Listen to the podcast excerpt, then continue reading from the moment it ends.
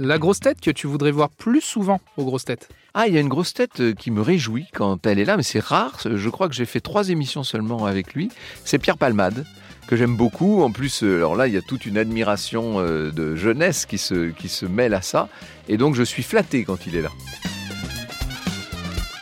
La grosse tête pour faire un bon repas.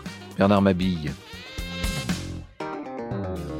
Tu veux te faire un petit cinéma le dimanche soir? Quelle grosse tête appelles-tu Je ne fais jamais le cinéma le dimanche soir. Pour moi, c'est un synonyme d'enfer.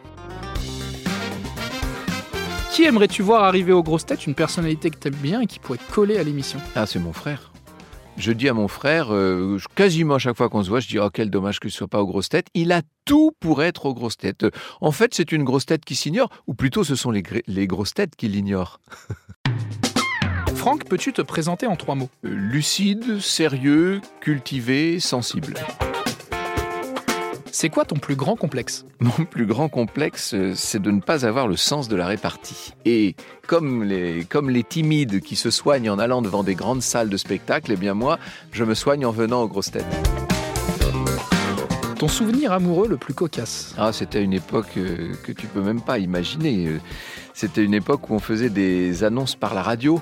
Et donc on connaissait pas les gens. euh, et je me rappelle être arrivé et être tombé sur une personne qui me plaisait mais vraiment pas du tout du tout, mais qui m'a repéré dès le premier coup d'œil. Et là, il faut passer la soirée quand même. Et au fond de moi, je pleurais de rire. Qui est ton artiste incontournable? Oh, c'est Laurent Voulzy avec qui, euh, avec qui je travaille, mais c'est pas que du travail. C'est un bonhomme extraordinaire que j'aime infiniment.